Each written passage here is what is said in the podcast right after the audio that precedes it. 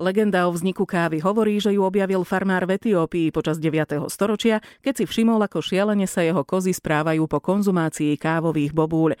Zo začiatku ľudia kávu len žuli. Ako sme sa dozvedeli, kávové bobule chutia podobne ako čerešňa. V súčasnosti si ráno bez tohto voňavého nápoja nevieme ani len predstaviť. Káva učarovala aj Romanovi Florekovi. Je vyštudovaný barista a okrem rôznych kurzov a seminárov študoval aj na škole kávy v Prahe. Dokonca ešte aj dovolenky si vyberá podľa kávy. Kávu miluje odjak živa a tak sa rozhodol pre múzeum. Jeho steny sú vyložené kávovými zrnami, z ktorých je vytvorená najväčšia mozaika na svete. Na stene je 4 milióny kávovníkového zrna, čo je cez 400 kg. Pripravovalo to 250 ľudí, pripravali sme to 4 roky. Z takéhoto množstva kávy by sa dalo pripraviť vyše 60 tisíc šálok.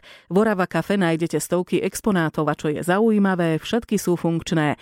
Sú tu rôzne mlinčeky, kávovary, rôzne dózy, zásobníky, jazzvy, šálky a všetko, čo je spojené s kávou.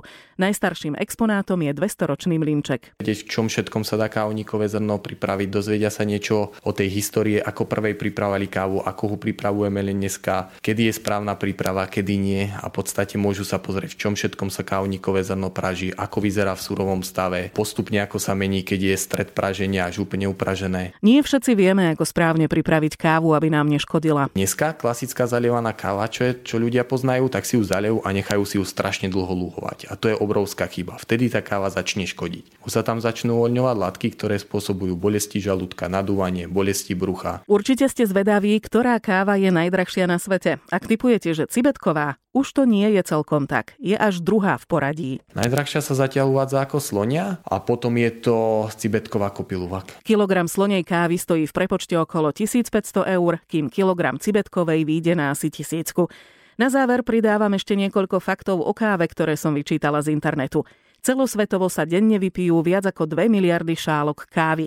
Kofeín je najviac aktívny medzi pol desiatou a pol dvanástou predpoludním. Smrteľná dávka je približne 100 šálok kávy.